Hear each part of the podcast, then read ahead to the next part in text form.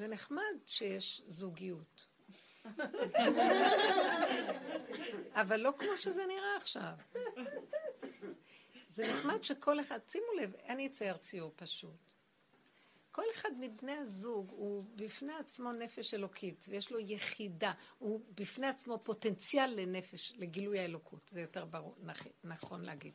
עכשיו, אם הוא מחובר ליחידה שלו, אז יכולה לרדת עליו אלוקות. אלוקות זה... זה אינטליגנציה מסוג אחר, אמיתית. עכשיו, גם השני, בא אלוקים ואומר,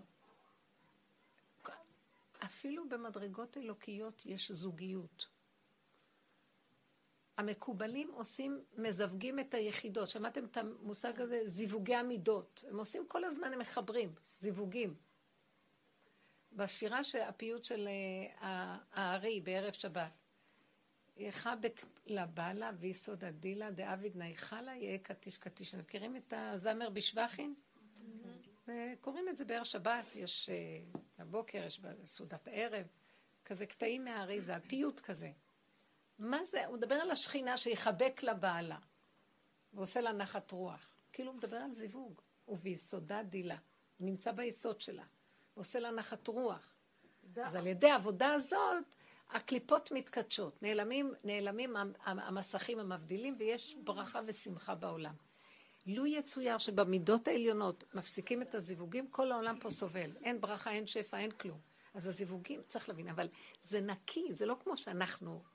פה בעולם הזה, האגו התלבש על זה, מערכת עץ הדת, ואז הזיווגים הפכו להיות אומללות. שליטה. זה רוצה לשלוט בזה. רגע של חולשה שזה, ההוא מיד נכנס באיזה זווית של חולשה ומשתלט על השני. בכל דבר. ניצול, חולשה, ולא עושים את זה בכוונה, זה תוכנה כזאת. גם אם לא תרצה, זה קורה.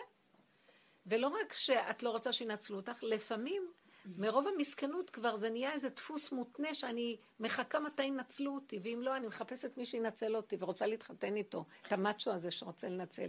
זה חולי כבר, נכון? אנחנו חולים. אז, אז, אז כשאת אומרת לי זוגיות ברובד הזה, אני אומרת, לא, אבל לא שהזוגיות, לא, הזוגיות היא מעלה נפלאה. הכל, כל הבריאה בנויה בזיווגים. ימין ושמאל, למעלה למטה, יום ולילה, אור וחושך, הכל זה זיווגים, וזה שלמות.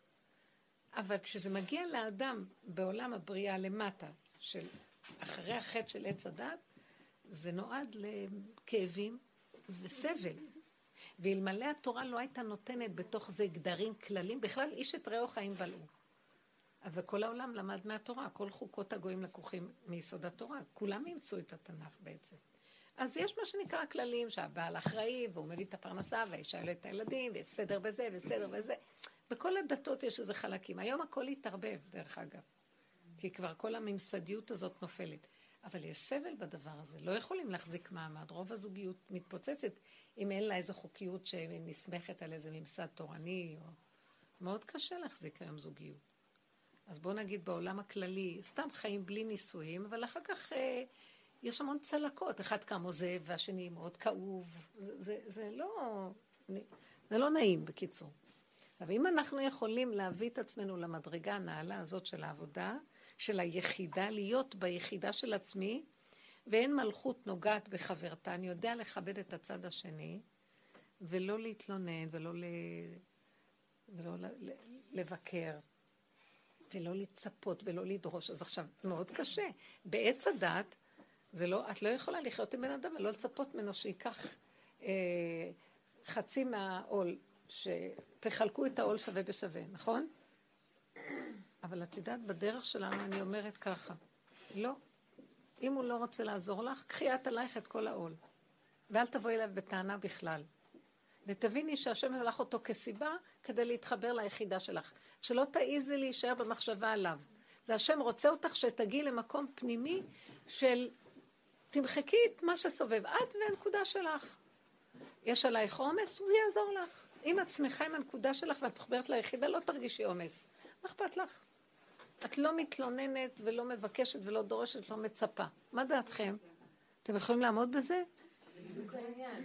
אף אחד כמעט לא עומד בזה. רק מי שבאמת אומר, ריבונו של עולם, אני רוצה להגיע להיות, לחזור ליחידה שלי ולהיות שהאלוקות, זה יהיה הכוח המחיה אותי, להתחבר לאמת הפנימית, שזה התהליך כדי להגיע אליה, זה לסבול את כל השקר הזה, לא להיות קשור אליו, אה, לעבור דרכו, ללכת לפנים משורת הדין לוותר, ושלא תהיה לי טיפת מרירות על כלום. שם האלוקות נכנסת. מוכנים? אז אני אומרת לך, אם ככה, תתחתני. אני, את מבינה? אני לא אומרת שזה... זה כן. מי שרוצה להגיע למקום האלוקי זה קרש קפיצה מצוין. לא חייב להיות שיהיה מאוד קשה, אבל תצטרכי לעבור דרך הטבע שיתרגז על דברים מסוימים, ושם לא להיכנס ברוגז, לא להיכנס בטענות ובמענות, ובכל הצורה הזאת הרגילה של העולם.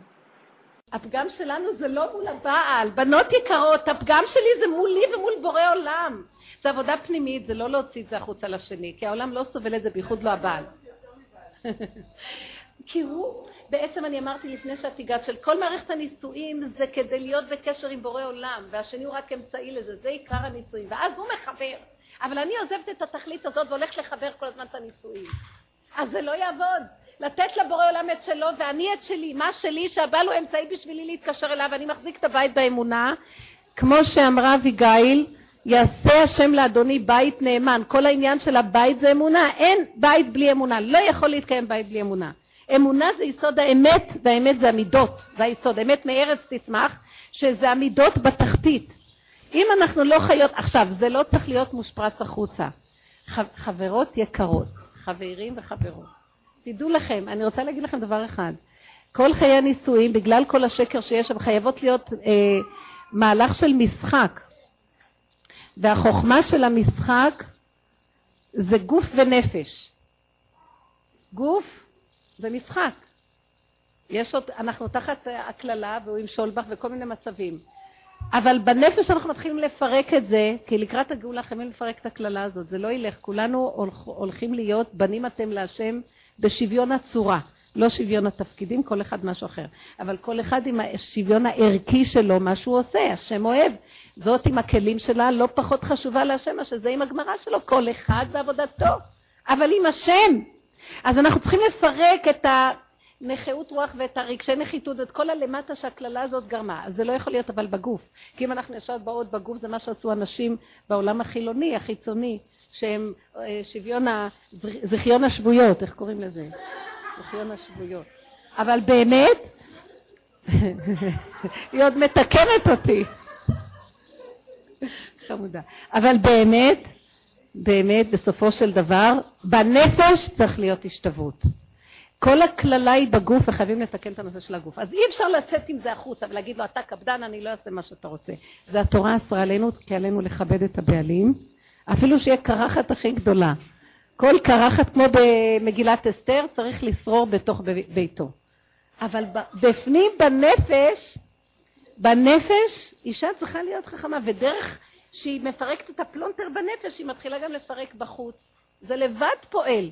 תדעו לכם אנשים שעושים עבודה כזאת בנפש בשקט מספיק עשרה כאלה אמיתיים כבר הם מפרקים את העולם מהשקר שלו. לאט לאט העולם מתחיל להיות מפורק, זה בזכות עבודה שנעשית בנפש בשקט של אנשים. צריכים להיות חכמים. אי אפשר לצאת עם כל האמת החוצה. זה צריך, זה שיעור סגור, אני מקווה שלא מכיר. אז היא אומרת שאמרתי כי אין לנו עסק עם אף אחד, רק עם השם. עד כמה אישה אמורה לסבול יחס משפיל מצד הבעל, כגון אפילו מכות, חוסר התעניינות ואדישות, ברוגז ארוך וכדומה. בנות יקרות ואהובות. האישה אמורה לסבול, הסבל לא בא מהבעל. תבינו דבר אחד, אף אחד לא יכול לגרום לי לסבול. הוא רק סיבה.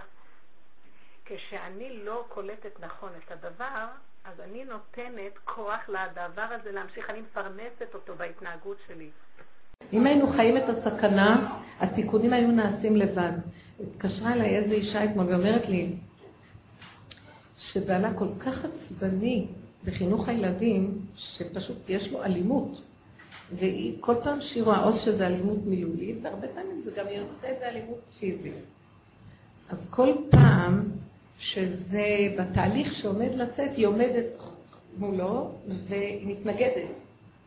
ואז הוא מתרעם עליה, ונהיים ויכוחים, ונהיה מתח מאוד גדול בבית, וכאבים גדולים. והיא הרבה פעמים נשברת. אז היא אמרה, מה לעשות? אז זו בחינה של אוי לי מיצרי, אוי לי מיוצרי, אוי לי אם אני לא אגיד, אוי לי אם אני אגיד, אז מה לעשות?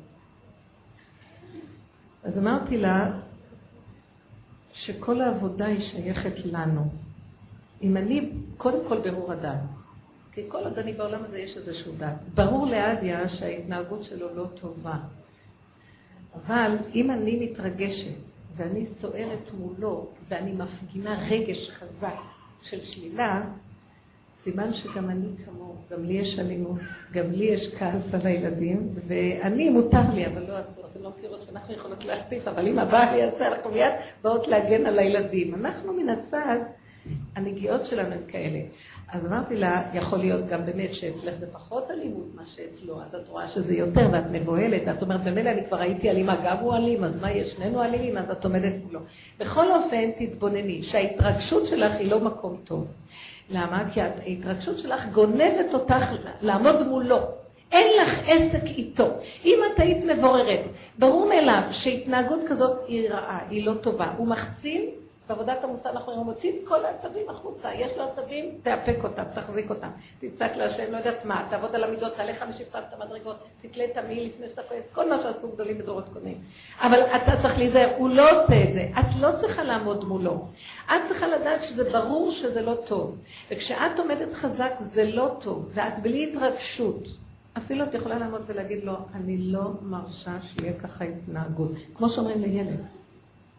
את אומרת את זה חזק לא מולו, לא עם העצבים והרוגז, אלא כי לך ברור הדבר הזה מאוד מאוד מאוד. אין לך מלחמה איתו, יש לך מלחמה עם עצמך לא להתרגש ממנו ולהגשים אותו, ולהבין שעכשיו יש לך עבודה פנימית מאוד גדולה של בירור. מישהי סיפרה לי ששתי ילדות קטנות, מתוקות יש לה, ובעלה בשבת, הוא מדבר לילדות, היא אמרה ככה, בוא, בוא, בוא ננתח את זה. היא אמרה להם, בנות, תגמרו את האוכל, הנה צלחות חמים, תגמרו את האוכל. מי שלא גומר את האוכל לא יכול לעשות פעילות הבאה. כך וכך.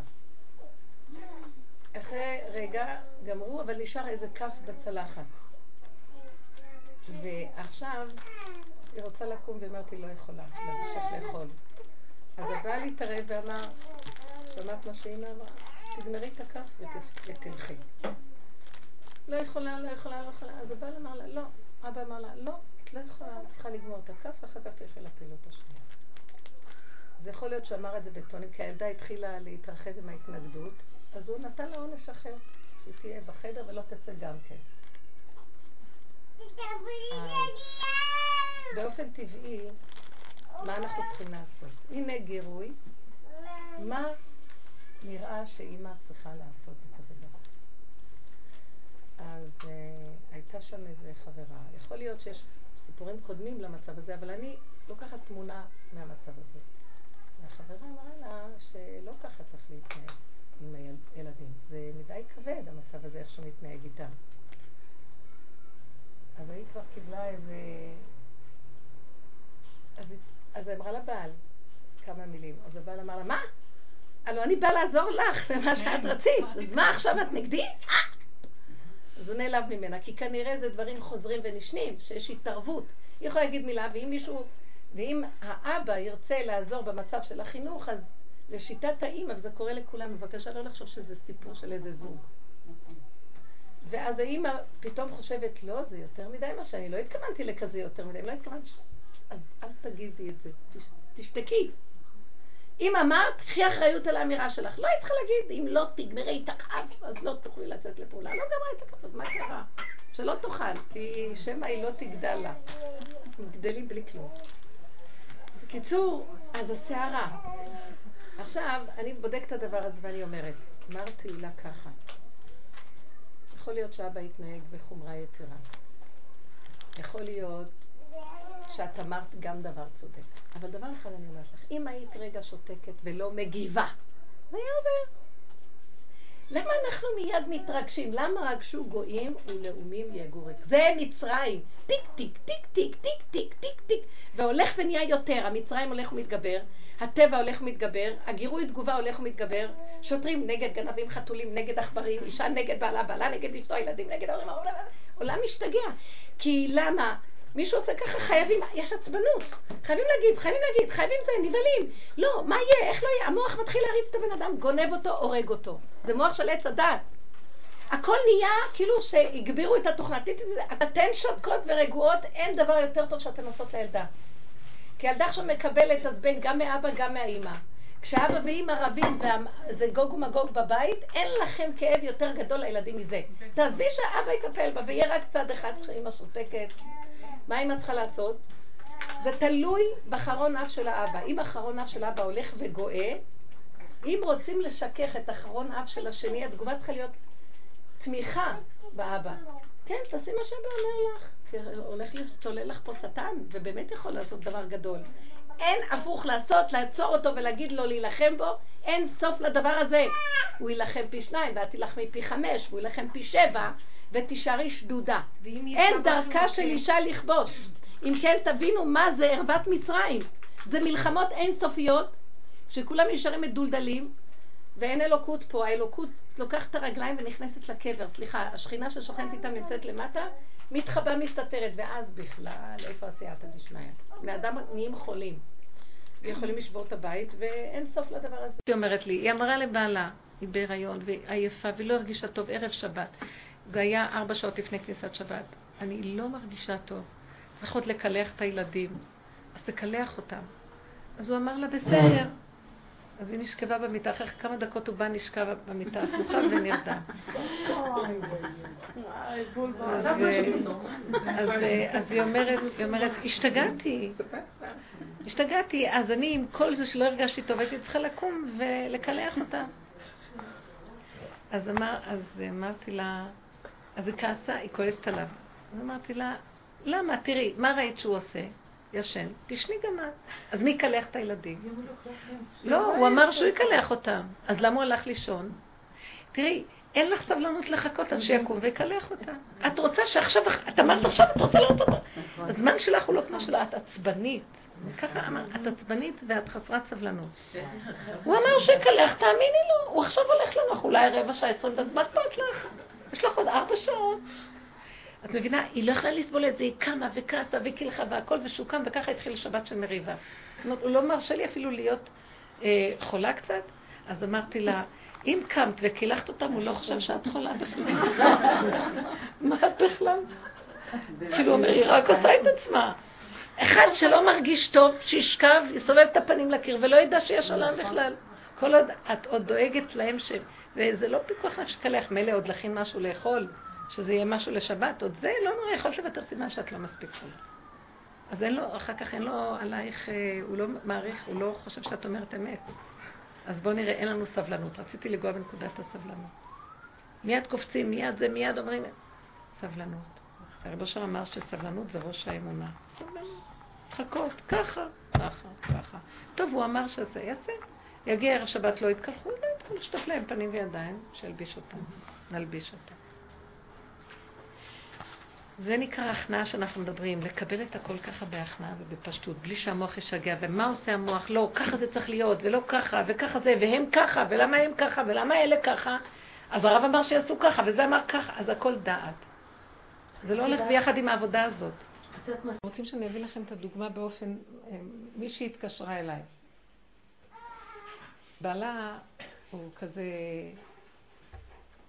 צדיק כזה, צדיק. עכשיו, היא זה... ילדה, ונולד להם עכשיו בן, יש להם שתי ילדות קטנות, וזה בן. אז בן ראשון, מאוד מאוד התלהב שנולד לו בן סוף סוף. אחרי שיש לו כמה שאר ירקות, הוא רוצה סוף סוף את המרור, אז אה, קיבל. עכשיו, התינוק הזה, בשלושה ימים הראשונים הכל בסדר. פתאום עלה לו הבילי רובין, שזה הצהבת, ונהיה לו צהבת חזקה. ביום השביעי למילה, זאת אומרת שזה היום לפני הברית. היא מתקשרת אליי, הוא בהיסטריה.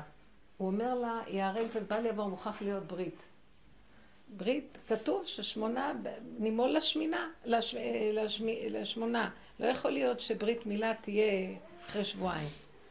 ועוד הוא איש חשוב בקהילה, ועד שיש לו כבר את הסנדק, מי שיהיה סנדק, ויש לו את כל אלו, הוא כבר חילק לכולם את התפקידים, את כל הכיבודים, הכל, הוא הזמין כבר את הקייטרינג, הכל הוא עשה.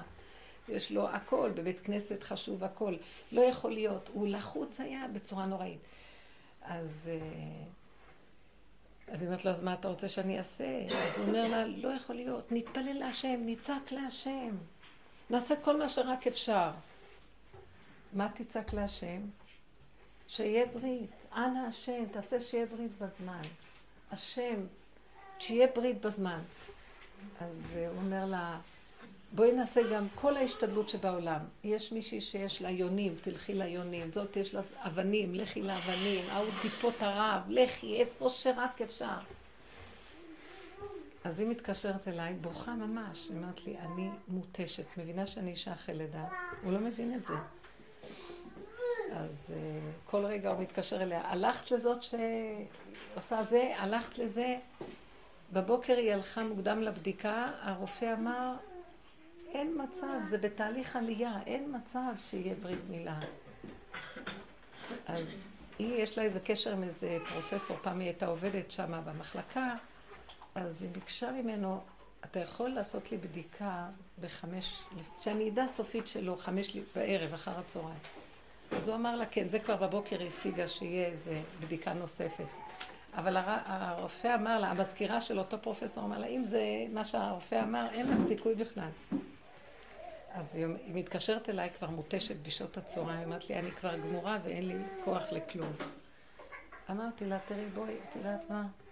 בואי נלך, יש שם איזה יער אה, שמה, קח את התינוק איתנו, ונלך לצעוק להשם, מה שנשאר זה רק לצעוק להשם. אז היא אומרת לי, תעזבי, אבל בעלי כבר צועק להשם. אמרתי לה, לא, אני אלמד אותך איך צועקים אחרת להשם. מה זאת אומרת? אמרתי לה, הוא צועק מהשכל של הצדקות להשם.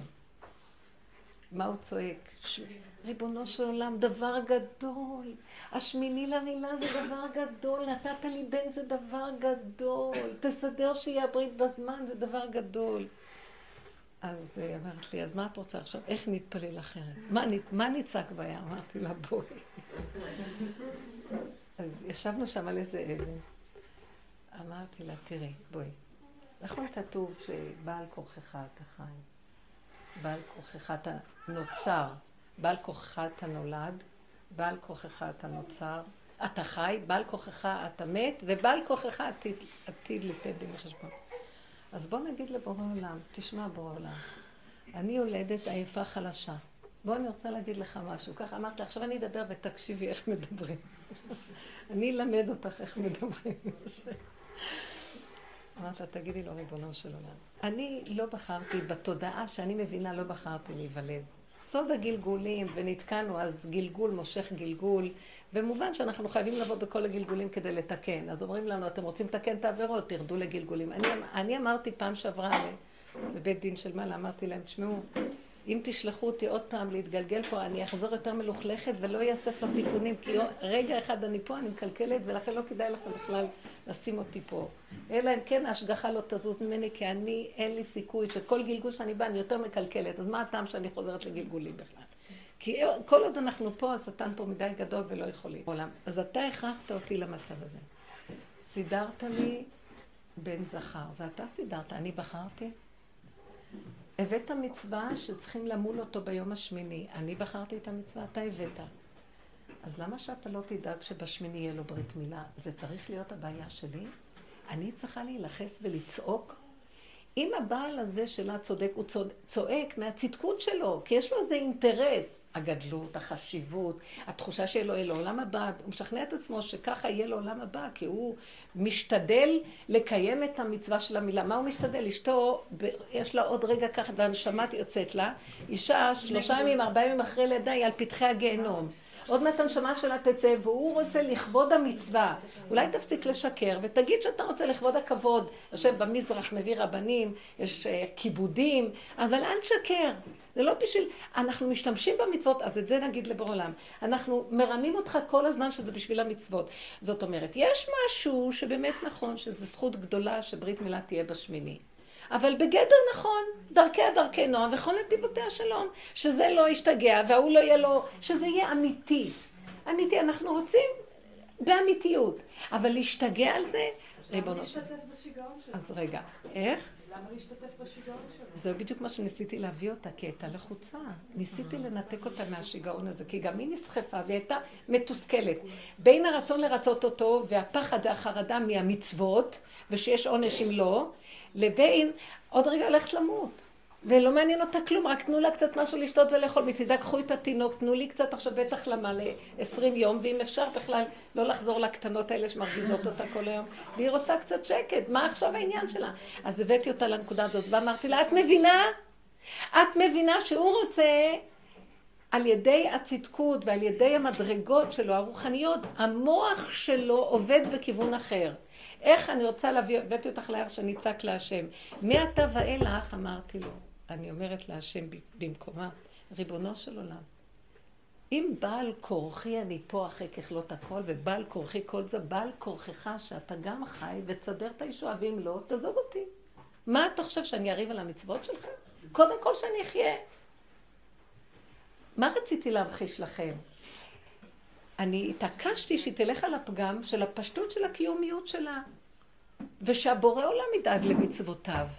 שכחנו את המציאות של הבהמה הפשוטה של הקיום שלנו, עלינו למוח, ואנחנו במקום השם במוח נסדר את התורה ואת המצוות, ובקנאות, ובצדקות, ואחד לא חשוב שהוא עושה לשני ככה כדי לזכות בדמיון של הגדלות שלו, הכל גדלות, גדלות, גדלות. אנחנו לא נענים, עובדה שהוא נלחץ, ו... הוא חושב שהיא מופקרת כי היא לא מספיק משתדלת. הוא אמר לה, את יודעת שאת מופקרת? את לא משתדלת. כי היא אמרה לו, התקשרתי לאישה עם האבנים, אבל היא לא בבית. ואני אמרתי לה, אז בואי נלך מול בורא עולם, תעזבי אותו. זה לא, אנחנו לא עומדים מול הבעל. הבעל הוא רק סיבה בשבילנו להגיד, ככה אנחנו לא רוצים לעבוד את השם. איך אנחנו רוצים לעבוד את השם? אני רוצה לרדת למדרגה של אין לי דעת. ואני בהמות עמך. אתה בעל כורחי הבאת אותי, סידרת לי, עשית הכל, בעל כורחך, שגם אתה חי ותסדר את המצוות שלך, הבנתם? בעל כורחי, אז בעל כורחך. כי לא יכול להיות שאתה מכריח אותי ואתה לא בעל כורחך. שימו לב, זו טענה שחז"ל אומרים אותה. אם בעל כורחנו, אנחנו חיים, בעל כורחך, שאתה חי, שמחיה אותנו, אז תתגלה. אז הוא רוצה שנכריח אותו שהוא יתגלה. לא, לא, אל תתגלה, אבל תישאר בשמיים ותביא לי ישועה שאני אתגלה על הכיסא של הסנדק ועל הזה ועל הכיבודים. אתם מבינים מה אני מדברת? אז אמרתי לה, בואי תלכי רק על הפגם ותגידי לו, בוא עולם, לא מעניין אותי תינוק, לא מעניין אותי ברית מילה, לא מעניין אותי כלום. אני לא שמה לך מילים בפה.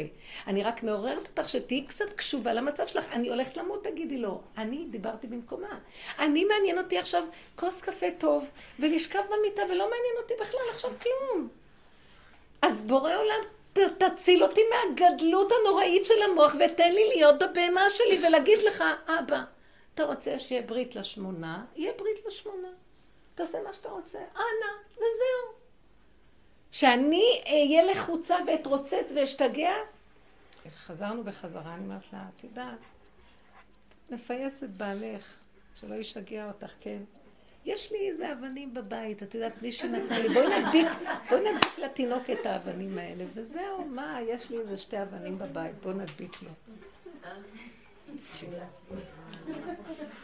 אני עוד לא גומרת לדבר, אבל האמת שתראו, התקשרה איזה מישהי, שהיא נתנה לי את האבנים האלה, נורא מעניין, זה היה... ואז אה, רצתה לשאול אותי משהו, ואז אמרתי לה, חנה, יש כאן איזה תינוק, אולי יש לך איזה משהו לתת לו. אז היא אומרת לי, תראי, זה השם עושה הכל, אבל אתם רוצים, תבואו. הדביקה לתינוק אבן פה, אבן פה. אני גם לא שמה שזה אבנים, אבל כשהרפאנו, השם שחרר ושלח עניין. שלח. מה אכפת לי? מה אתה ואילך? זה לא קשור אליי בכלל. הוא רוצה דרך סגולה, הוא רוצה דרך אה, האוויר, דרך היונים, מה שהוא רוצה. העיקר שאנחנו את שלנו עשינו ושלחנו את זה אליו. אני לא אפריע לו בדרך, כי הכל הלך מאוד מאוד חלק.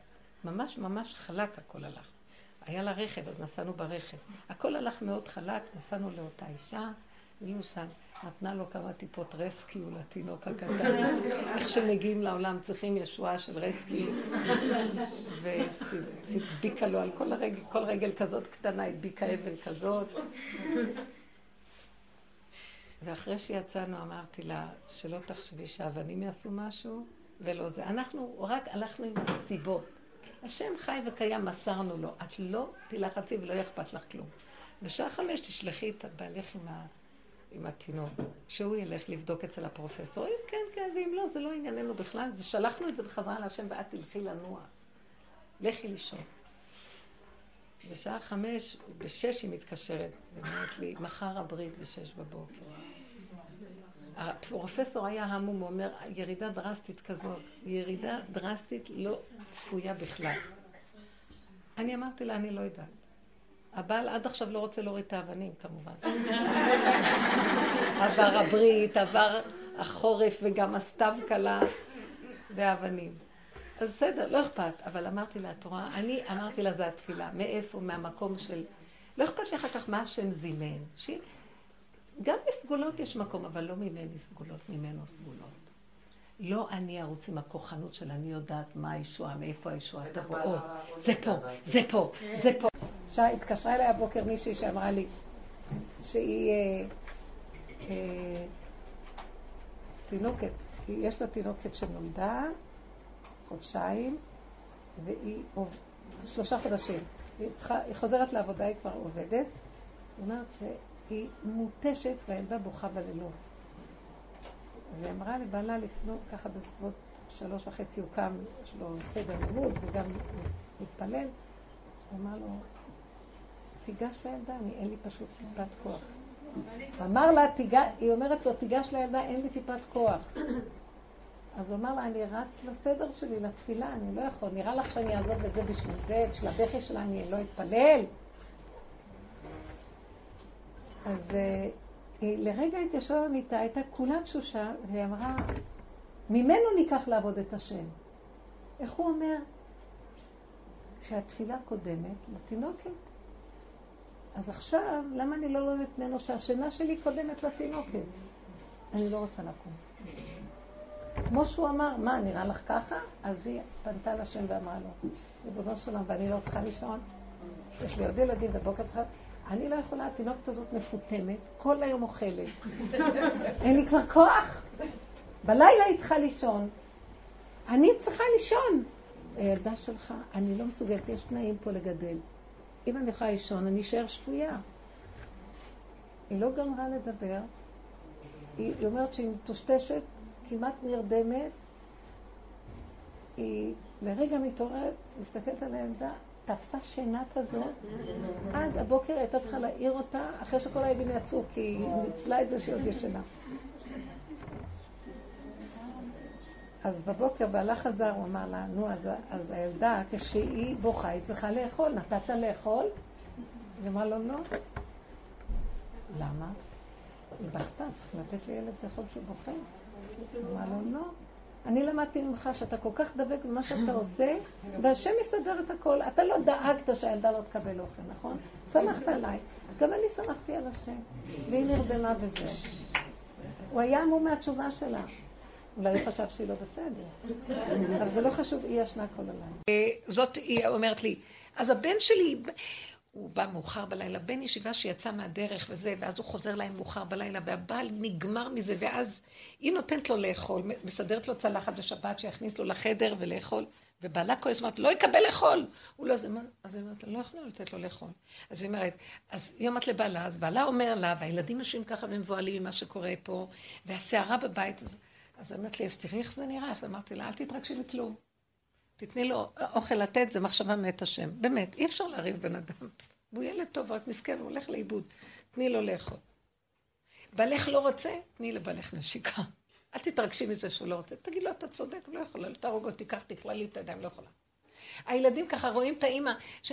אז אל תתרגשי, תגידי, אני אוהבת את כולכם, הכל בסדר, צריך לתת לו לאכול, הכל יסתדר, זה יעבור, השם את השם. לא להתרגש משום דבר, שלום, הכל נראה. כי היא יושבת עכשיו בשיעור ישועה והתחילה להילל איך הכל נראה. לא נראה כלום, הכל בסדר, אל תקראי לזה ככה והכל בסדר. שמעת אותי? אנחנו נותנים לזה גושפנקה. פרשנות רגשית, שיוורון, חידלון, איך נראה? ההוא עוד פעם מעמיס עליה, עוד פעם סוחטים אותה. הוא לא קיים, לא, שלום. היא צריכה להגיד לו בפעם השנייה כבר לא, אמרתי לך פעם אחת לא, די. עד מחר, זה מה שאני רוצה, נקודה.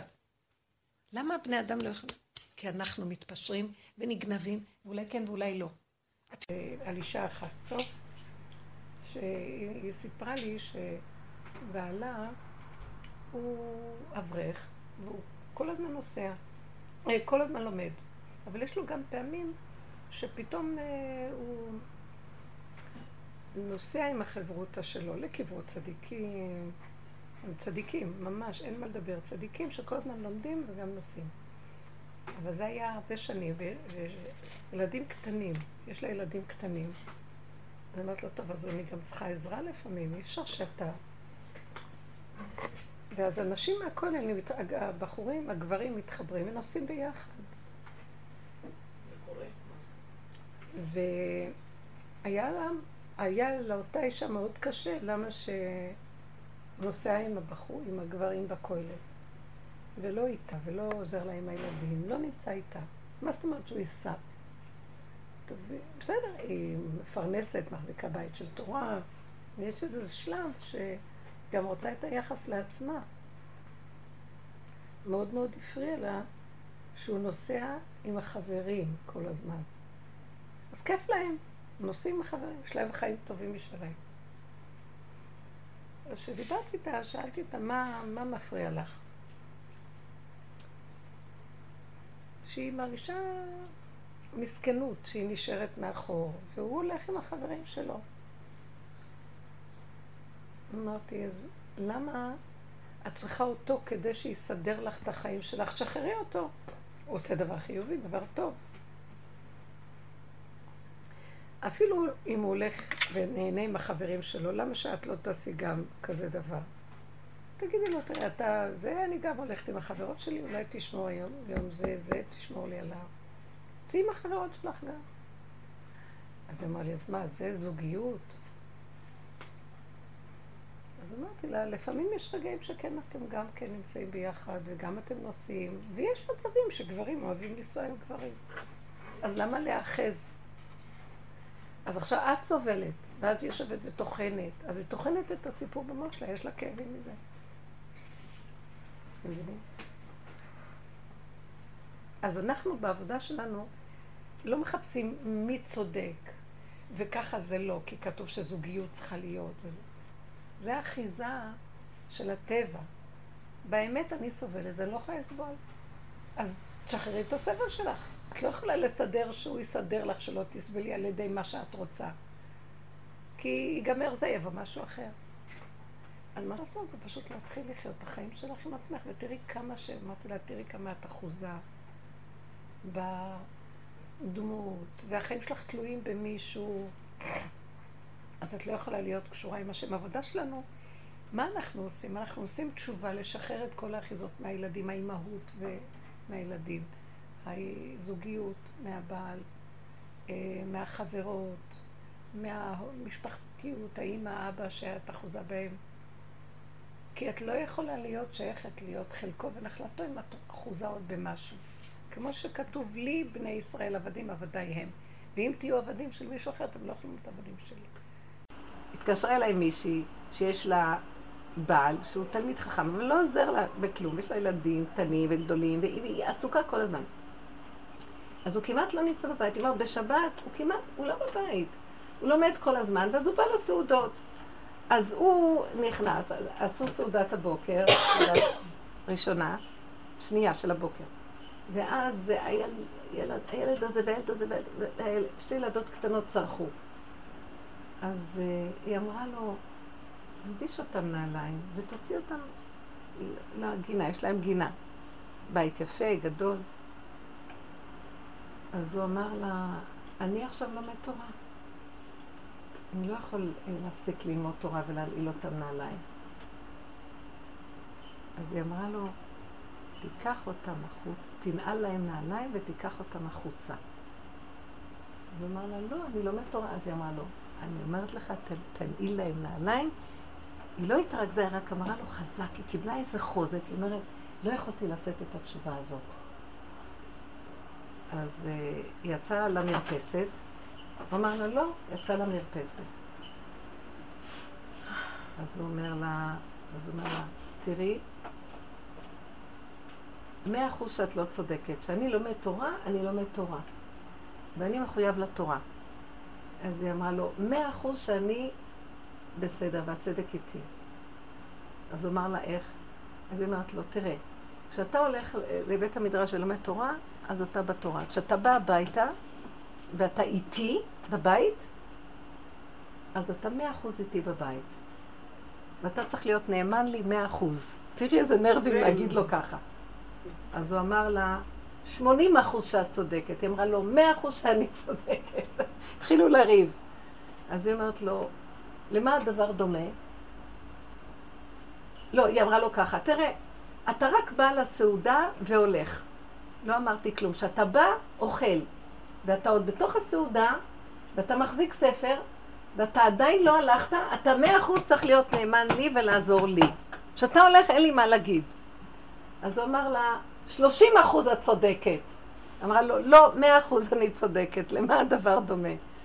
לזה שאני הולכת איתך ברחוב, ואתה כל רגע מרים עיניי ומסתכל על אישה אחרת.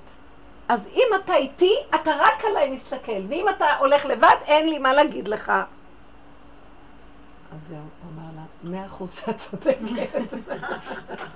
והוא הלך והבהיל אותם נעליים והוציא אותם. לא, הוא אדם נבון, הוא הבין שהיא אומרת דבר נכון. אז אה, מה ראיתי? אז התפעלתי ממנה, מה היא אומרת? מה איתי? ואני מה? רק אתה והתורה שלך, ואני קודם צריכה להגיד על התורה הזאת? כאילו השם אומר, נמאס לי כבר מזה שאתם מנצלים אותנו על חשבון התורה. אם על חשבון התורה, לך, קח את התורה, לך איתה לגלות, ואל תבוא. אם אתה מול העיניים שלי ואתה בא לאכול, לשתות, בזמן שאתה אוכל ושותה, אתה שייך לי. אתה לא, אפילו שאתה מחזיק ספר, תעזוב את זה, אתה עכשיו שייך למלאכה שלי, ואתה צריך לפרגן לי. עכשיו, היא לא התכוונה מצד הגאווה. היא פתאום אמרה, איזה גלות, כל החיים אנחנו מוסרים לתורה, לכל העולם, לכל... ומה איתנו? השם צועק, מה עם השכינה שלי? כאילו בשם התורה דורכים על הכל, על השכינה והורגים אותה. אז אמרתי לה, זה דבר מאוד גדול מה שעשית, וזה כאילו, הקדוש ברוך הוא דרכה מראה לנו איפה הנקודה. היא עמדה על הנקודה שלה מאוד חזק. שאחת מספרת לי שבעלה, הילדה הקטנה הייתה איתה בבית, והיא בהיריון, והרגישה תשישות, ומה היא תעשה עכשיו? אמרה, אני אנמנם קצת על המיטה, זה הזכיר לי, ועוד קצת אני אתעורר. הילדה בת שנתיים מסתובבת בבית, נכנסה לאמבטיה. ומתחילה לשחק בכל מיני דברים, ועם הידיים באסלה, ובאותו רגע, ויש לה בעל מאוד קפדן, ובאותו רגע בעלה נכנס, שזה בכלל לא שעות רגילות שהוא יהיה בבית. אז הוא מסתכל, איפה הילדה? הוא רואה אותה במקלחת עם הטוש ועם העניינים ובלאגנים. אז הוא התחיל לצעוק, איפה אימא? איך את כאן? מי זה השאיר אותה ככה? אז היא התעוררה. אז הוא התחיל להגיד לה, את לא ראויה להיות אימא. הוא התחיל, ירד עליה ירידה קשה. היא, היא סיפרה לי. היא נזכרה רגע בדרך, היה לה רגע של עמימות, היא פשוט הייתה בשינה, אז היא התעוררה. אז היא, היא נזכרה ונזכרה בהשם. אבל אבא, איך יכול להיות שעכשיו הוא נכנס בדיוק, בדיוק כשקצת, כמה דקות אני מנמנמת, הוא נכנס. אז זה רק אתה, זה לא יכול להיות אחרת. מה אתה רוצה? אני לא עונה לו. ואני אומרת, אבא, זה אתה. נכון, אני לא ראויה להיות אימא, רק אתה ראוי, אני לא יכולה לשאת, גם יש לי קטנה, גם אני בהיריון, אם אני לא נמנם כמה דקות, זה קשה עליי, גדול עליי, אין לי כוח. לא יכולה, הוא צודק, הוא צודק, אבא הוא ממש צודק, היא דיברה איתו, הוא צודק, לא יכולה להיות אימא. טוב, הוא הולך, אחרי כמה, זמן היא אה, יושבת, בכורסה, הוא נכנס עוד פעם הביתה, הוא אומר לה, מה את רוצה, שאני אכין לך לשתות? אומרת לו, לא, אני כבר אגיש, אגיש לעצמי לבד. אומר לה, לא, אין כמוך בעולם, אני אשרת אותך, רק אני אשרת אותך. היא אומרת, זה פשוט לא הגיוני הוא דיבר. לא היה הגיוני קודם, ולא היה הגיוני עכשיו. היא אמרת לי, תגידי, זה לא בורא עולם? מה הוא רצה ממני? להראות לי שהוא שם את המצב הזה, וגם הוא שם את המצב הזה, רק שאני אהיה אליו. שמעתם? למה אנחנו לא חיים איתו? כמה אנרגיה עכשיו הייתה צריכה... אז מה אם נחתי כמה דקות? אז מה, אני לא ראויה להיות אימא? אני לא אימא, אז גדל אותי, איזה עלבון, איזה פגיעה, איזה חיים. שתיקה לה של דום להשם ויתחוללו. אבא, וגם היא מודה, היא אומרת, נכון, נכון. זה לא יכול, אתה שם לי באוזניים לדעת, אני לא ראויה להיות אימא. מה אכפת לכם? מה אכפת לכם להודות? מודה ועוזב ירוחם. מה אכפת לכם להודות? תרפו, נכון. משקיפים אתכם, אומרים לכם, לרגע תעצרו, תיזכרו שזה השם, זה מאוד מרגיע את האגו. רק להשם הוא מוכן. תדעו לכם שזה השם, הכל נכנע. כשרואים את השם, כולם נכנעים אליו. יכירו וידעו כל יושבי תבל, כי לך תכרע כל ברך תשמע כל... מישהי אמרה לי, אני צריכה את הרגש מבעלי, אני לא יכולה לחיות בלי רגש. המצב שלה הוא כזה, למה היא התקשרה אליי? ששלושה חודשים הבעל לא בבית, הוא מתעלל בה מילולית, רגשית, ואחרי הכל הוא דחף אותה, נשברה לה היד, ואז היא כבר התקשרה למשטרה, וזו משפחה מלומדת. ואז התקשרה למשטרה, ואז הוא פחד מאוד וברח מהבית לפני שהם יגיעו, ושלושה חודשים לא בבית. אז היא אומרת לי, שעכשיו הוא מחזר אחריה, והיא אומרת לי, אז מה לעשות, אני רגשית זקוקה שיהיה לי חמימות, ושייתנו לי חמימות. אז אמרתי לה, צריך לפצח לך את המוח על מנת שתדעי שכל הרצון שלך לרגש הזה, זה בעצם מה שמפיל אותך כל הזמן? אז היא אומרת לי, אבל ככה השם ברא אותי עם רצון לרגש. אז תגידי לו, אז אמרתי לה, תלכי ותגידי לריבונו של עולם, הרגש הזה שבראת לי, הוא, הוא זה שהורג אותי כל הזמן, כי היא מחפשת את הרגש, והוא מדכא לה את הנפש, כי היא לא נתן לה את אותו רגש, והיא תלויה בו, והוא מנצל את המצב של התלות הזאת, זה יצר הרע עם יצר הרע. היא אומרת, לא, אבל אני הצדיקה, יש לי רגש למה? לא, יש לך יצר הרע שנקרא רגש תלות, מין שפחה תלויה, שלא זה מה שהשם מתכוון. גם לך יש סכנה של יצרה, כי יצרה שלך פסיבי ויצרה שלו אקטיבי, אבל זה שני יצרים משתי המטבעות. מה נעשה עכשיו? תעקבי את אותו יצר ותתנכרי לרגע שלך. תני שריר בלב, תעשי שריר, תגידי, אני לא צריכה. אז תגידי, אני צריכה ריבונו שלם, אבל הוא לא יכול לתת לי, כי הוא מנצל את המצב הזה, כי היצר שלו גדול עליו, אז אתה תיתן לי את הרגע שאני צריכה רק ממך, ועכשיו שיש לי רגיעות, כי אני מקבלת ממך, אני אוכל להקרין לו ביטחון ועוז והדר ורגיעות, לא להתרגש ממנו, ואז הוא יפחד, כי כשאני לא מפחדת ממנו, אז הוא לא מפחד, אז הוא לא מתעלל בי, הוא לא מנצל, ואז גם הוא יחזור בתשובה. אז אמרת לה, זה מתחיל ממך. אל תראי לו את הפחד שלך וגם לא את התלות שלך. כי תראי לאיזה מצב, את עוד רוצה עכשיו, הוא מחזר אחרי, הוא שלח לי פרחים, שיבוא בחזרה. אמרתי לה, לא לפני שאת מתעקשת ותעצרי. וגם במקום הזה צריך לעזור, לעשות איזה הסכם, לעזור במשהו. כי אי אפשר, הוא מנצל את המצבים האלה. כי אם אין יראת אלוקים במקום הזה, והרגוני. התקשרה אליי מישהי ואומרת לי, אני רוצה להמחיש לכם את זה פשוט בדיבורים. שימו לב איך אנחנו חוזרים לנקודה, הכל נגמר.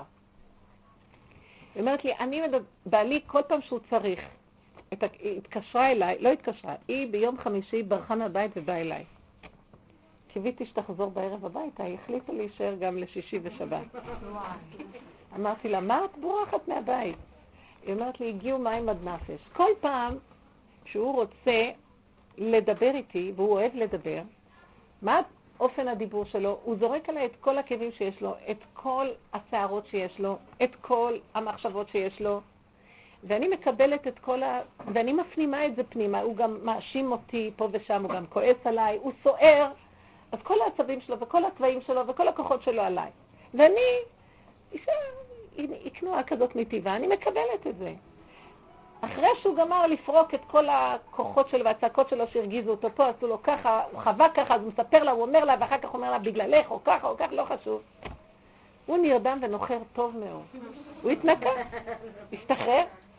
היא, אני אומרת עכשיו, אני נשארתי עם כל הכאבים, ואז אני אומרת, אולי הוא, אני, הוא צודק ואני אשמה, ולמה עשיתי ככה, בגלל זה זה קרה, אם לא הייתי עושה ככה זה היה ככה, והיא מתהפכת מצד לצד ולא יכולה לשאול. היא אומרת לי, ככה זה 30 שנה. השבוע היא אומרת לי, היה איזה עניין בבית והוא התפרץ בצורה, והיא באה לשיעורים איזה כמה שנים, ובאמת היא למדה להכיר את, האור, את הטבע שלה. סוף סוף היא שמה לב שיש לה טבע שמפנים ויכול להתפוצץ בפנים בשקט, עד שהיא יכולה לקחת כדורים. לרקע הזה פגשתי אותה. לקחתי אותה לכמה יערות לנסוע כדי לרדת מהכדורים. אבל היא מאוד רגישה. אז היא אמרת לי, הוא בא הביתה, והוא התחיל עוד פעם להשתולל. קריזות כאלה של, של טבע. אז היא אמרה לו, אני לא רוצה לשמוע, כי היא עכשיו מנסה להתגונן, כי זה לא טוב לי. אז הוא אומר לה, איזה אישה את? את לא מבינה שאם קשה לבעלך אז את צריכה להקשיב לו? אז אם את לא יכולה לעזור לבעלך, לפחות לתת לו אוזן קשבת, אז בשביל מה הטובה? ואז הוא התחיל ליפול עליה כרגיל. תמיד למצוא איזה פתח ולהתחיל לזרוק. אז היא אמרה לו, אני לא יכולה, אני לא יכולה, אני, אני, אני לא מחזיקה מעמד, אתה לא, לא, רוצה, לא לשמוע, צועק, משתולל. הוא הלך לאיזה שיעור, היא לקחה את התיק וישר באה אליי. הרמתי לו טלפון אה, שאני כאילו מזמינה אותו לשבת. קיוויתי שהוא לא יבוא. אין לי כוח שיריבו. בקיצור, אז אני אומרת לו, תבוא לשבת. לא, היא אישה מורדת, ברחה מהבית, היא רעה, היא לא יודעת לתמוך בי, לא יודעת להקשיב לי, היא לא מבינה שאם צר לי אז שתיתן לי אוזן קשבת, היא סגרה את עצמה, היא לא מקשיבה. אמרתי לה, אמרתי לו, תשמע, מה, היא עשה כגרוף שלך? היא עשה כגרוף שלך? מה, מה אתה חושב, שהשם נתן לך אישה שכל פעם שבא לך לפרוק את המטענים הרגשיים שלך ואת כל הכוחנות שלך, אז אתה תעשה חופשי חופשי כי היא אשת, כי השם נתן לך עזר כנגדו? אתה קובר אותה. אתה לא שם לב? קצת רגישות. אולי תאפק את הדברים שלך? הוא לא הבין מה אני אומרת. אמרתי לו, סליחה? לא בשביל זה השם נתן לך אישה. היא תעבוד עם הנקודות שלה, ולא צריכה להשפריץ עליך, ואתה לא צריך להשפריץ עליה, ותרחמו אחד על השני. מה, מה העניין הזה? תתכנס בעצמך, תלמד לאפק את הדברים שלך, תצעק להשם שירחם עליך, וכשאתה נחמד, תבוא לדבר איתה, היא בשר ודם, מה הולך פה? הוא לא הבין מה אני אומרת. עכשיו, הוא אמר, לא, לא, אני לא רוצה לבוא לשבת. לא, לא, לא הפצרתי בו. וכל השבת רק ישבנו ודיברנו, ואמרתי לה, אבל את אשמה. למה? הוא מתפרץ עלייך וזורק הכל, ומפרק את המטענים. את לוקחת את הכל ומכניסה ומתחילה לטחון. את, מה שהוא עושה, גם את צריכה לעשות. הוא הולך באינטרס שלו. נוח לו, מוצא אצלך אוזן קשבת. את נותנת לו את המקום הזה. את צריכה לדעת, כמו שהוא הולך עם האינטרס שלו, תלכי גם את עם האינטרס שלך. ואם את באה בטענה למה הוא כזה, את אשמה. כי הוא הולך, אני אגיד לך את האמת, מצד מה הוא יותר הולך בסדר ממך. כי השם נתן לו טבע כזה, ועכשיו הוא מנסה את הטבע שלו. עכשיו הוא מנסה את הטבע שלו. מה הטבע שלו? בא לו, נכון? זה טבע, נכון? גם לך בא לא לקבל מה שהוא אומר. גם לך בא לא להקשיב לו. אבל את יותר רכה, הוא הולך עם ההחצנה ולא אכפת לו, הולך לישון טוב. את הולכת ומפנימה. לא יש טבע ולך יש טבע. הוא עובד עם האינטרס שלו ואומר, איפה שאני יכול לנצל, אני אנצל את כל העולם. הוא הולך עם האמת יותר, את יודעת? למה את לא הולכת עם האמת שלך? הוא, אני אגיד לך את האמת, אני יותר חברה שלו. ככה אמרת לה. בעצם, אם את היית הולך עם האינטרס שלך, הוא היה מפסיק. כי הוא יכול ללכת עד איפה שאת עוצרת אותו. הוא רואה שאין עצירה, הוא רץ עם האינטרס, למה לא? אם אני עכשיו צריכה 100 אלף שקל, ופה מונח 100 אלף שקל, אני הולכת לקחת. נניח שבא מישהו ואומר, זה שלי. אה, יש על זה כתובת? לא. אני מצידי הולכת לקחת, נכון או לא? למעשה, אין לקדוש ברוך הוא טענה למה שאני רצה לקחת. כך בראת אותי, אני רואה כסף, אני רצה לקחת. אה, יש כאן כוח שעוצר? טוב, משכתי את ידיי. את גם לך צריך להיות אינטרס. אני לא יכולה להקשיב, כי אני מסוכנת, אני מפנימה ואני אחר כך... אבל אצלך הגבול הרבה יותר פתוח. את מוכנה שיעקו אותך. את אישה מוכה בפנים, את מבינה?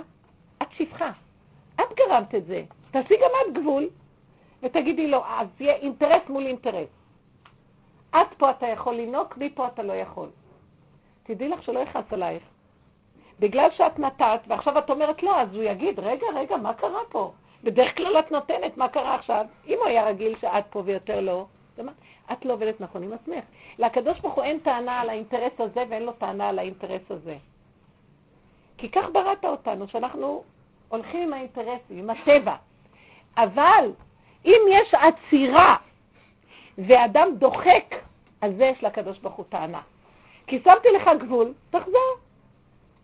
את בלי גבול. התנאי של הקדושה זה הגבול. המן זה המציאות של בלי גבול. הולך ומתרחב ומתרחב ומתרחב. אז תראו, על מי הייתם אומרים שהוא המן בסיפור הזה? יותר מזדהה עם המן? טבע הטבעי היינו אומרים שזה האיש, נכון? הוא לא מתנהג יפה. באמת, באמת, האישה הזאת, אין לה גבול. ואז ישבתי איתה כל השבת, והייתי צריכה להסביר לה את זה. היא לא קלטה, אמרה, אני יותר טובה ממנו, אני לא יוצאת עליו עם הכעס. אמרתי לה, את לא יוצאת עליו עם הכעס, אבל את שוחטת את הנפש שלך. הוא שוחט אותך עד גבול מסוים שיכולת להגיד לו, את פה. את מרשה לו לשחוט אותך. מישהו נתן לך רשות? מה, זה הנפש שלך? זה בורא עולם נתן לך את הנפש הזאת, שמרי עליה. ונשמרתם לנפשותיכם מאוד. ידונו אותך על זה. הייתי צריכה כל השבת לטחון את זה כדי שהיא תתפוס איפה הנקודה שלה. ככל שאנחנו חיים, מכירים את עצמנו וחיים עם הגבול הנכון, זה נקרא קדושה. ככל שאנחנו עוד חושבים שאנחנו הטובים ומתפשטים לתת בלי גבול ומידה, ודאי שהשני ינצל אותנו, והטענה לא תהיה עליו. הוא מצא פתח פתוח, למה שלא ייכנס? ביום חמישי בערב היה אצלי מהחוגים הכי יראים, ושהוא אמר לי, אני לא יודע מה לעשות. הוא אומר לי בשקט, היא צריכה כבר לקחת כדורים. ואני מסתכלת, סליחה על הביטוי, זה לא היה הוא, אבל הבן אדם לגמרי אין לו רגישות, שיהיה הבעיה, והיא תיקח כדורים, זה יפתור לו, לפחות ייתן לו קצת רגילות. כאן זה רוב השנה בחוץ לארץ. והאישה נגמרה מזה, והוא לא מבין, וכל מה שהוא רצה, הבנתי בפגישה הזאת, התקשר אליי, זה שאני אעזור לו, אני בדרך כלל לא מדברת עם גברים, כי ראיתי, לא בגלל ש... זה לא בגלל הצניעות שבדבר גם זה, אבל בגלל שראיתי שרק עם האישה אפשר לעבוד הכי טוב. כי היא העיקר, וזה הכל. אז הוא התעקש לבוא, אמרתי לו, רגע, רגע, מה אתה רוצה? אני צריך לנסוע לחוץ והיא לא נותנת לי, אני רוצה שנדבר, נסביר, נבין מה הבעיה. אמרתי לו, מה אתה רוצה לקבל ממני היתר לנסיעה? אתה רוצה לבוא כדי שהיא דרכה... כן, כי הבעיה, היא, היא, היא לא נותנת לי לנסוע. אמרתי לו, פה קבור הכלב. בגלל הדבר הזה יש את הבעיות. אז בוא, אז הזמנתי אותו, דיברנו, ניסינו לעבוד על הנקודה הזאת, והחץ היה מופנה לכיוון שלו. ואני אפילו בצורה ישירה דיברתי איתו, אמרתי לו, אתה יכול, עכשיו שאתה צדיק גדול, לנסוע בכל העולמות, מה זה צדיק? החוגים הכי פנימיים של החסידות. ולחשוב שאתה אדם גדול והכול, והאישה שלך, והשכינה נגמרת בבית. אתה מבין? אתה דורך על השכינה ופוצע אותה. ואז עם המדרגות שלך אתה בכל העולמות. העבודה הזאת, להכניס אותה, כי היא תתחיל לקחת כדורים, היא כבר במצב, היא הייתה שלוש שנים במונו, לא תפקדה בכלל. הנפש שלה כל כך רגישה מכל המצב הזה שאי אפשר בכלל לתאר. אז עבודה היא לעבוד ברגיעות ובצורה, אבל ראיתי שרק אנחנו, למה? כי זה לא, אין מה לעבוד עליו. אם היא תתיישר ותעבוד עם עצמה ותאסוף את כל החלקים שהיא נשברת ממנו, וכל פעם שהיא נשברת היא נכנסת לדיכאון, והיא שוכבת, זהו, לא מתפקדת. היא אומרת שהיא הייתה ככה בהיריון, והתינוק גידל אותה. היא לא יודעת מתי קמים, מתי מאכילים, מתי... התינוק גידל אותה. לא יודעת בכלל מי הכיל את התינוק, איך הכילו את התינוק, היא הייתה במצב של... זה מצבים כל כך קשים שנשים היום מגיעות, ואנחנו צריכות להבין את זה, כי אם אנחנו לא נהיה חומה וחזקות, והפרשה של, של שמות, עכשיו ראה לנו את המיילדות, שאיך אומרות, כי, בת, כי הנשים העבריות לא כמצריות הנה, כי בטרם תבואנה מילדות וילדות. הנשים העבריות חיות הנה. הן חיות, בקיצור. הכוונה, אם את לא תהיי ברמה של חוזק נפשי, מה, מה מאפיין את החיה? שכל? דעת? מאפיין אותה חוזק.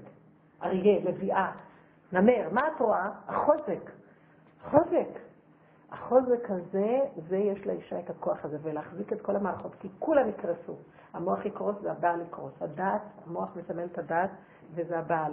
הוא יקרוס, הכל יקרוס, אבל לב של האישה יחזיק את כל המערכות, ומזה יבוא הגאולה. ולכן את צריכה להבין שזה... לא מדברים על דברים גדולים, בוא נהיה עכשיו נציל את העולם, את עצמנו, קודם כל בבית. תסגרי את הפה. ככל שהמוח שלך רץ עליו והרגשות, ואת רוצה, אמרתי לאישה הזאת, שייסע. הוא נותן לך דולרים לחיות, מה אכפת לך ממנו? רק רגע. זה מה שאנחנו מדברים בשיעורים, לקבל כלים, להגיע למקום שליבי חלל בקרבי. ומהמקום הזה השכינה נכנסת והשכינה פותרת. אנחנו לא יכולים להבין את הדיבורים האלה, השכינה נכנסת, השכינה פותרת. אנחנו עם הכוחנות שלנו והשכל שלנו מוגבלים ולא יכולים לפתור. ככל שאנחנו מפנים את הכוחות האלה לבורא עולם, זאת אומרת, השלב הראשון זה משביתים את הכוחנות שלנו, והשלב הבא מעלים את הכאב ואת התפילה לבורא עולם, החיים נראים אחרת לגמרי. כי החוכמה היא להחזיק בזה, ומידך אל תנח בזה. כי זה לא חוכמה להיות צודק ולשבר את העולמות. לשבר כל פעם בעל אחר, כל פעם... זה לא חוכמה להתגרש. החוכמה היא לבנות ולהביא את המצב שיכול להיות הפירוק הכי גדול לבנייה הכי גדולה. כאשר אני יודעת שכמו שאמרנו, לא אני הבונה, אבל אני נותנת אפשרות לקדוש ברוך הוא להיכנס, ורק הוא יכול לעשות כזאת בנייה. וזו העבודה שלנו. אז בטרם עשיתי את זה עד הסוף, אסור לי להגיד בוא נתגרש, כי אז זה, כמו שהיא אמרה, יחכה לי בניסיון ממקום אחר. השם יביא לי בלבושים שונים את אותה נקודה, כי אני צריכה להגיע, היום הוא לא יוותר לנו, יגיד לנו, תתעקשו על נקודה, אין לאן לברוח, אנא מפניך אברח. וזו עבודה שדורשת יותר, אדרבה, הכנעה של הצבעים והמידות שלי, כי אני רוצה כבר לגמור, אני רוצה, לי, זה לא יכול להחזיק מעמד, לא יכולה לסבול. לא, עוד פעם. להתמעט ולהתעכב ולהתעגל ולהמתין ולשתוק ולצעוק לבורא עולם. האישה הזאת, כסיפרתי לכם, היא צריכה, היא עבדה ברמה אחרת, היא הענישה את עצמה בגללו. מה נשאר מזה? אז למה סיפרתי לכם את הסיפור? אז הוא ממשיך לו בכל העולמות לטייל. נוח לו שהוא לא ליד אישה חולה, במירכאות הוא קורא לה חולה, הוא הכלה אותה למעשה, הוא השכיב אותה, והוא בורח לעלות במצב הזה, איזה אכזריות, וככה העולם עובד. ואם היא לא תהיה חכמה, הלך עליה. אף אחד לא יעזור לה בעולם, וככה זה העולם וזה אכזריות, ותבינו את זה. והשם לא יגיד, אוי, אכזרית מסכנה, הוא גם יבוא אליה בטענה, את גם גרמת לעצמך. מה זה הרחמנות והמסכנות שלך? גם תקומי, תרימי את עצמך וגמר, מה השטויות האלה? הרגשנות הזאת לא מועילה, לא לך, לא לי, לא לבעלך, לא